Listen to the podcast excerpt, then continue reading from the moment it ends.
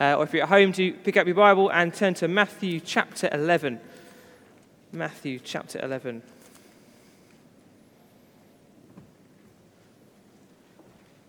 We're looking at Matthew chapter 11, starting at verse 25.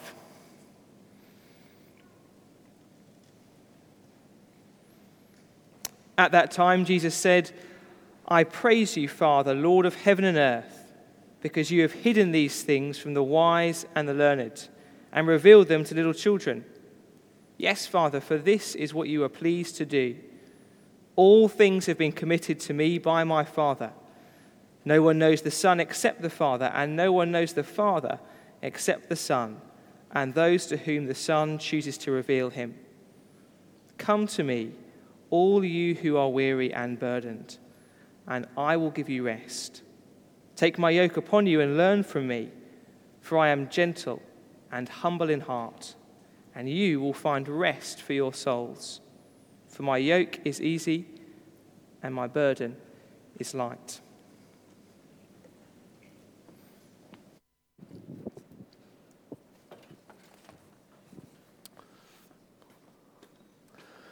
Well, good morning. Let's pray.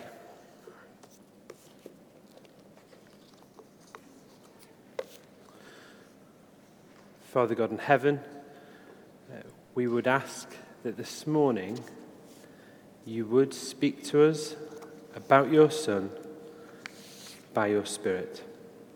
And we ask this in your name. Amen. How are you?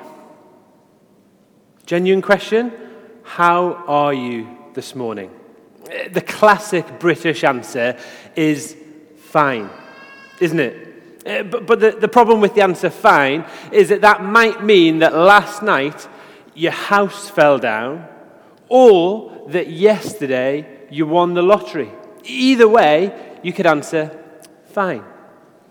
I guess uh, the thing about our emotions is that we're not always great at owning up to how we really feel.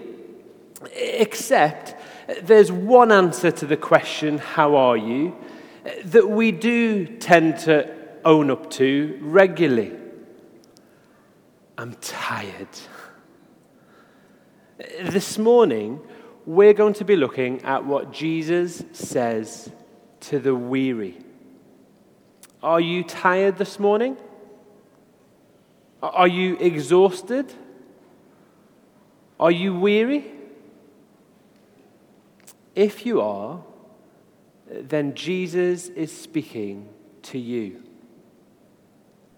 About 15 years ago, when I was at uni, I told a friend who was called Steve eh, that I was really tired.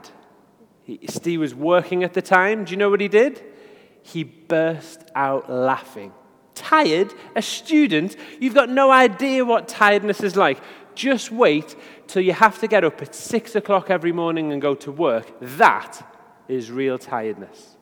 A few years later, I was talking to him. I was living here. I was traveling into London, getting up at six o'clock every morning. And I said to him, Steve, I understand what you were talking about.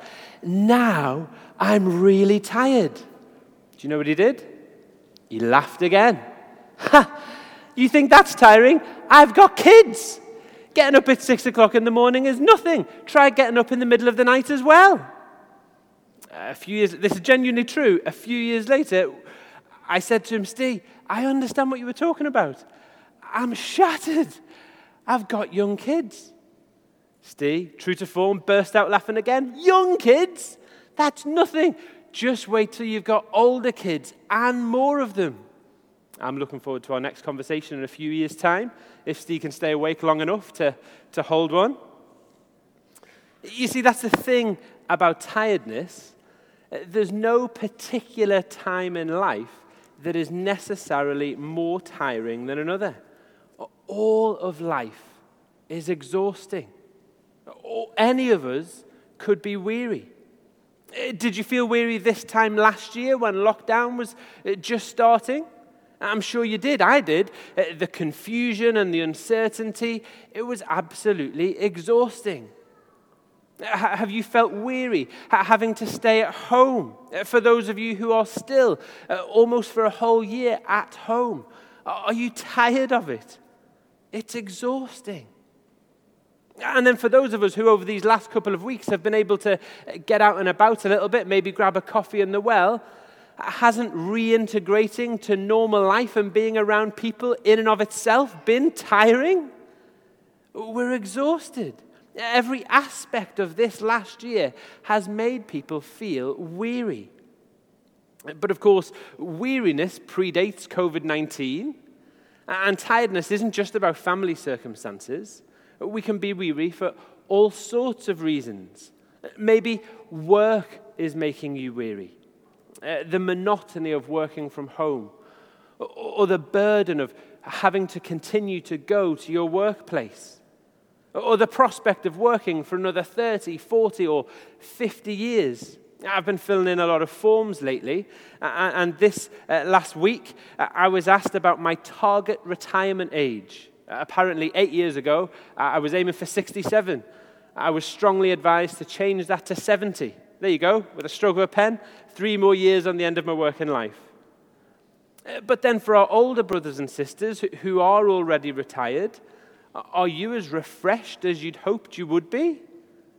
Retirement can make you weary. Uh, the demands of uh, childcare of grandchildren, uh, the increasing limitations of your body. It's exhausting. And then some of us are weary because we can't get to sleep or else we wake up in the night uh, because some of the other emotions that we're thinking about over the course of these next six weeks, uh, like, like maybe worry, uh, come flooding into our mind, and then they make us feel even more weary. And for some of us, our weariness goes beyond just the normal tiredness of everyday life.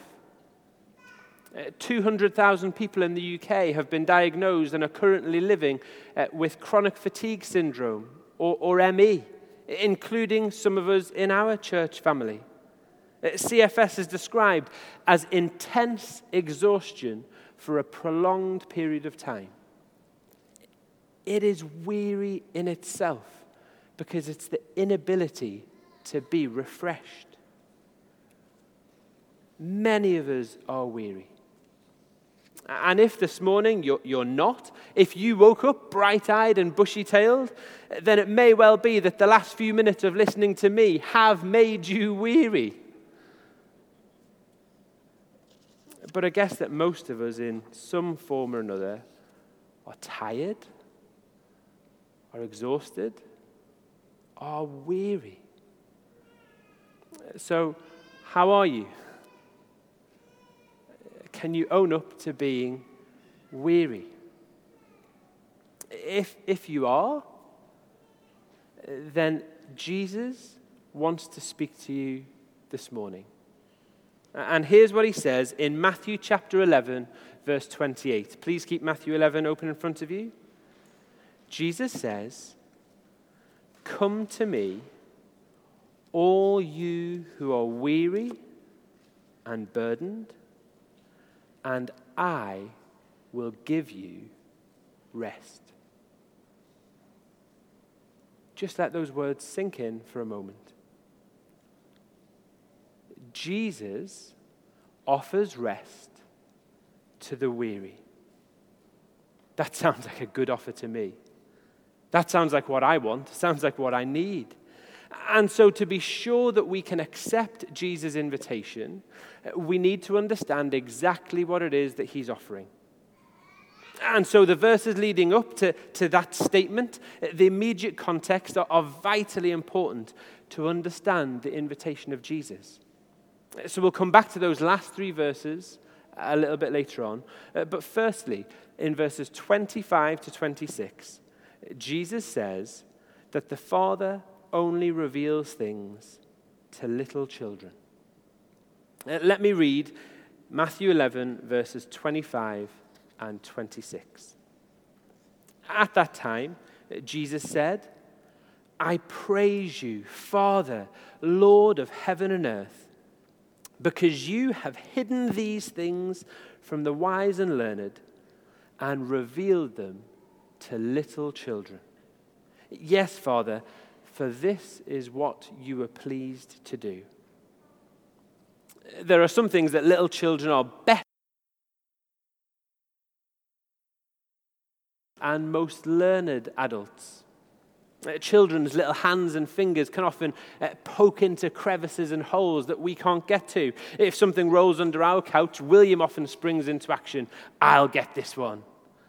Uh, well, another thing that children are often better at than adults is being dependent, uh, knowing that they can't do something on their own, uh, that they need help.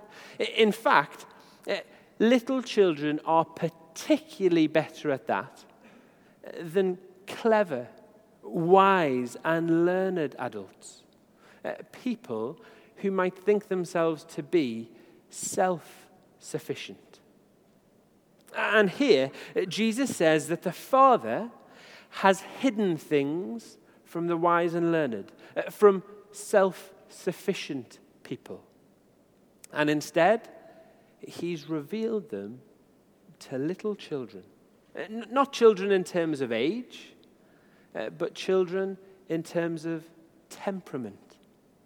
People who are totally dependent the things that the Father has revealed are found in verses 20 to 24. Just look back to that next section, uh, just immediately before what we're looking at this morning. And let me read verse 20.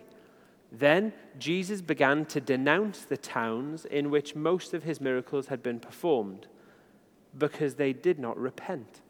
Jesus has been traveling around performing incredible miracles. In Matthew's gospel so far, he's healed large numbers of people uh, from all kinds of illnesses. Uh, he's healed a leper. He's healed a woman who had been ill for 12 years. He's healed a paralyzed man. He's also calmed a storm and healed a man who'd been possessed by a demon. And then in chapter 9, he even brought a little girl back to life. You'd have thought that would have been enough uh, for anyone who saw it to accept that he was the Messiah, the son of David, the son of Abraham. You might remember that from back in Matthew chapter 1, verse 1. We looked at it in December. That's Jesus' identity that Matthew wants us to believe. And yet, despite all of Jesus' miracles, people haven't believed in him. And therefore, as verse 20 tells us, uh, they've not repented. Now, that's because the wise and learned believe themselves to be self sufficient.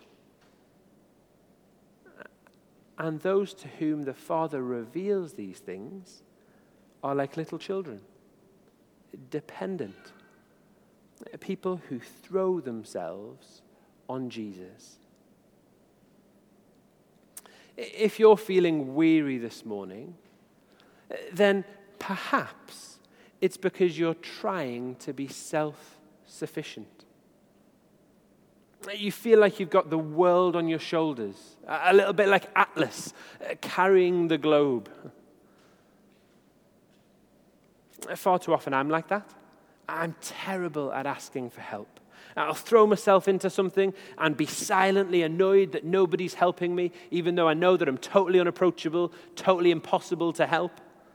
I, try to be self sufficient, but we're not. Look at how Jesus addresses God in verse 25. Jesus calls him the Lord of heaven and earth. Our God is sovereign.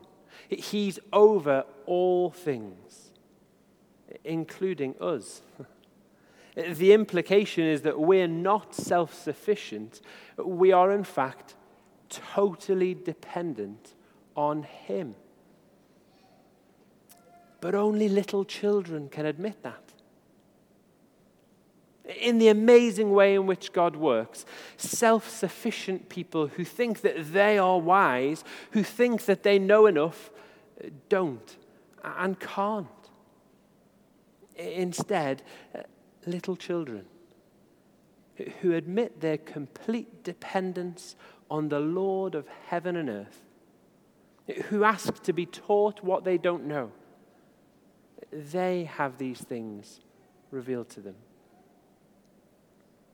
Isn't that exactly what Bill Page said last week? I didn't tell you I was going to pick on you this morning. You thought you got off with it last week. Remember, Bill was uh, baptized last Sunday morning? And, and in his testimony, he said that he'd struggled to believe that he knew enough to be a Christian. And I asked him, uh, Does that mean today that you know everything? Do you remember what he said? No, not at all. I don't. Uh, but now I believe that Jesus accepts me as who I am. And that's fantastic and amazing. That's what Bill said last week. And it is, isn't it? Uh, fantastic and amazing. Someone like Bill, a, a capable guy, an ex policeman, came to God like a little child. And so these things were revealed to him. So, firstly, we see that the Father only reveals things to little children. Secondly, as we aim to properly understand Jesus' invitation to the weary, which we're going to get to in just a moment, we see in verse 27 that Jesus says, The Father reveals these things through the Son. Not only does the Father uh, reveal these things to totally dependent people who are like little children, uh, but He reveals them only through His Son the Lord Jesus. Uh, let me read verse 27 for you again. All things have been committed to me by my Father.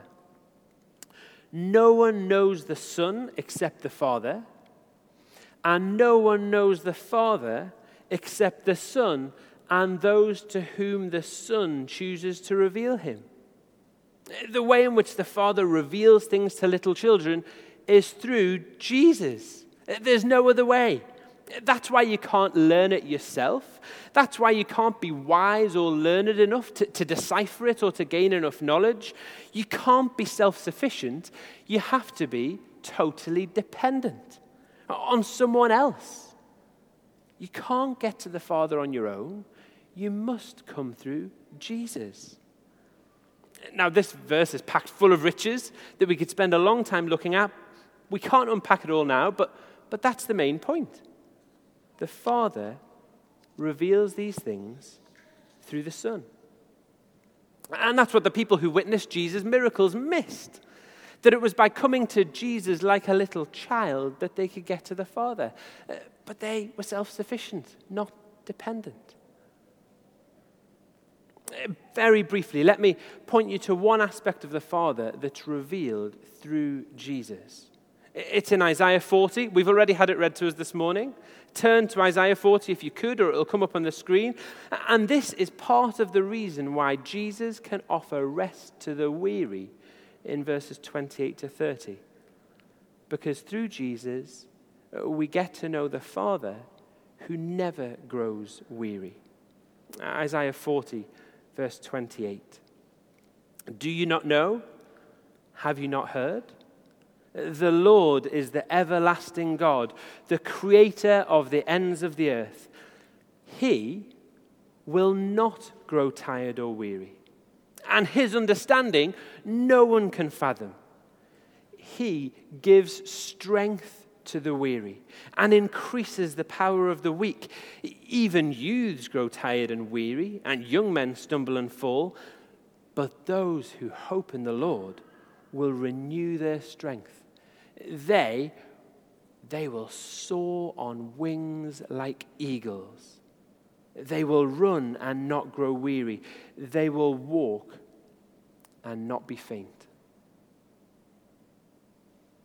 The Lord Jesus, through him, reveals the Father who never grows tired or weary. He has life in and of himself. He's, independent. He, doesn't need rest.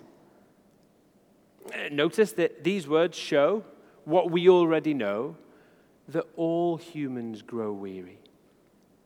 Uh, but there's a promise that those who hope in the Lord, those who are dependent on Him, will be like Him. They will not grow weary. So here's a question Why are we sitting here this morning still weary? Why are we tired? I hope in the Lord. So, why does the fact that about a third of the nights in 2021, Ewan's been awake for three hours straight still make me tired? If I'm meant to be soaring on wings like eagles? Well, it's because the weariness that Jesus is talking about isn't primarily physical, it's spiritual. So, thirdly and finally, uh, Jesus says in verses 28 to 30, I will give you rest from the Father if you come to me like a little child. Uh, let me read these verses again and do look out for the hint that the rest Jesus offers isn't primarily physical. Jesus says, Come to me, all you who are weary and burdened, and I will give you rest. Eh, take my yoke upon you and learn from me, for I am gentle and humble in heart, and you will find rest for your souls. For my yoke is easy and my burden is light. Did you spot it? At the end of verse 29, you will find rest for your souls. The rest that Jesus offers is soul rest. The weariness that Jesus remedies is soul weariness, spiritual exhaustion. If your soul is weary, Jesus can give you rest. Being soul weary is the most weary any human can be. It's when you attempt to be spiritually self sufficient. Uh, we saw in verse 25 the wise and the learned, they were soul weary. They were self sufficient, not dependent. And the result that we saw in verse 20 was that they didn't repent. What does it mean to repent? And what's any of this got to do with uh, being dependent and rest? Well, when Jesus says, You will find rest for your souls, he's actually quoting from Jeremiah chapter 6, verse 16. Uh, let me read what God says there in this Old Testament prophecy. Stand at the crossroads and look. Ask for the ancient paths. Ask where the good way is and walk in it and you will find rest for your souls. But you said, We will not walk in it. That verse brings together exactly everything that we're thinking about this morning dependency, rest, and repentance. Let, let me try and explain. Imagine uh, that I've been out to London. You really do have to imagine that. It's been a few months since we've been out for a family day to London. Imagine it's late, and, and me and my family are standing at the London Eye. We've been out for a while, we've had a fantastic time, but as always with London, we are tired. Our legs are giving way. We're weary. And so I say, let's head back. And I turn uh, with my back to the London Eye, and I say, we have to go this way between the park and All Bar One, that's my landmarks around there, up to the main road, left, and then uh, right to the entrance of Waterloo Station and up to the train. That's the way to rest. Now, what will my children say? They'll grab my hand and they'll come because they know that they don't know the way to go. They're totally dependent on me. Uh, But but now imagine Sarah. Now, this is not a true story, just to reinforce. And Sarah says, No, I've been to London thousands of times. I've got on that train thousands of times. I studied geography. I know the way to go. It's not that way, it's this way. That imaginary picture of my family is exactly what Jeremiah is saying. To find rest for your souls, you need to be dependent on someone else. You need to repent, go God's way. But Jeremiah says that the people said, We will not walk in it. To find rest for your souls, you have to come to Jesus like a little child. Allow Him to set the path. Uh, Be dependent on Him. Walk His way. Uh, That's what repentance means. We're all sinful. Uh, That means we all go our own way, not God's way. And it's exhausting because we're constantly trying to swim upstream. It's not the way that we're meant to go. Uh, St. Augustine, the Bishop of Hippo, uh, said, Lord, you have made us for yourself, and our hearts are restless till they find their rest in thee. Uh, That's what repenting means going God's way, turning from your sin and going downstream, where you find true rest. So if, if you're not a Christian this morning and you feel weary, come to Jesus like a little child, like Bill did. And he will show you that it's soul weariness that is truly exhausting you. It- it- Jesus died on the cross to take the punishment for your sin. That means you don't have to do anything, uh, but it does mean that you have to stop being self sufficient and instead totally depend on Him and His work. Now, that doesn't mean that life won't be tiring. Where Christians are still exhausted, but Christians aren't soul weary. Uh, The common weariness of life isn't exacerbated by weariness of soul. And even more than that, life following Jesus itself is less tiring. Uh, Just look at what Jesus says in verse 29. Jesus says, Take my yoke upon you. A yoke is put on animals so that they can pull heavy loads. There should be a picture there, and it's spelled Y O K E, not Y O L K. Here, yoke is a metaphor for discipleship. Because coming to Jesus for rest doesn't mean that you can do whatever you want, that would be self sufficient. Uh, discipleship is about dependency, walking Jesus' way. But look at verse 30 to see what Jesus says about his yoke. For my yoke is easy, and my burden is light. Uh, The soul rest Jesus offers, it doesn't mean that you'll never get tired physically, uh, but it does mean that you'll always be pulling in the right direction, uh, following Him, uh, wearing a yoke that is easy. A better translation could be kind. It means one that fits perfectly and comfortably. It's a bespoke design for your neck and shoulders, and it's not heavy. So, if you know your soul is at rest, but you're weary because you've been working at home constantly for the last 13 months, keep on coming to Jesus and be dependent on Him.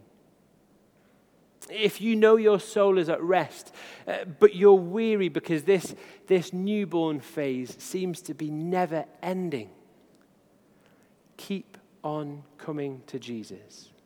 Uh, be dependent on Him. If you know your soul is at rest, uh, but you're weary of the fact that life just seems to be one disaster lurching to another. Come to Jesus. Keep on coming. Uh, be dependent on Him. And if you know your soul is at rest, but you're weary because you're living with an illness like chronic fatigue, uh, keep on coming to Jesus. Be totally dependent on Him. There's, there's so much gold in these verses, and we can't pan for all of it. Uh, but last year, a guy called Dane Ortlund wrote this book. You should see it come up on the screen in a minute. It's called Gentle and Lowly. Uh, the title of the book comes from verse 29 of the passage that we're looking at this morning. I know that quite a few people have read this and love it. I'm reading it on Friday afternoons with uh, Vaughan Malls, so if you want any recommendations later on, ask Vaughan how he likes it. I couldn't recommend it highly enough, and uh, Matt's going to mention it at the end of the service. But the first chapter looks at these verses, and I'm going to close with what Dane Ortlund says. Jesus is using a kind of irony, saying that the yoke laid on his disciples is a non yoke, for it is a yoke of kindness. Who could resist this? It's like telling a drowning man that he must put on the burden of a life ring only to hear him shout back, sputtering, No way, not me. This is hard enough drowning here in these stormy waters. The last thing I need is the added burden of a life ring around my body. Jesus' yoke is kind, and his burden is light. That is, his yoke is a non yoke, and his burden is a non burden. What helium does to a balloon, Jesus' yoke does to his followers. We are buoyed along in life by his endless gentleness and supremely accessible lowliness. He doesn't simply meet us at our place of need, he lives in our place of need. He never tires of sweeping us into his tender embrace it is his very heart. It is what gets him out of bed in the morning, if he ever needed to sleep. Are, are you weary? Is your soul weary?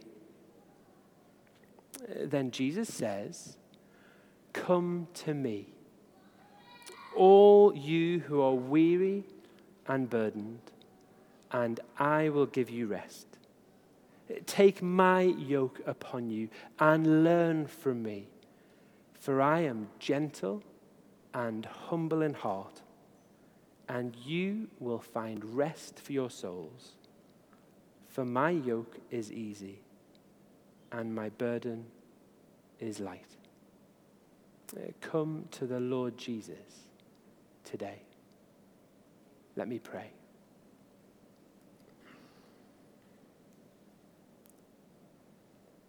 Father God in heaven, we ask that you would help us to hear these words of the Lord Jesus. Father, that we would admit our weariness, our inability to rest, to be refreshed, and to ever get to know you on our own. And we would stop being self sufficient and instead be totally dependent on the Lord Jesus, like a little child. And we thank you that He offers rest for our souls, and that as we keep on coming to Him, uh, life will not be as exhausting as we walk His way.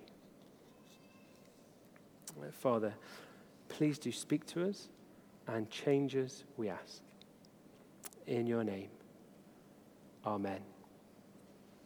Annie Leggett's going to come and she's going to pray now.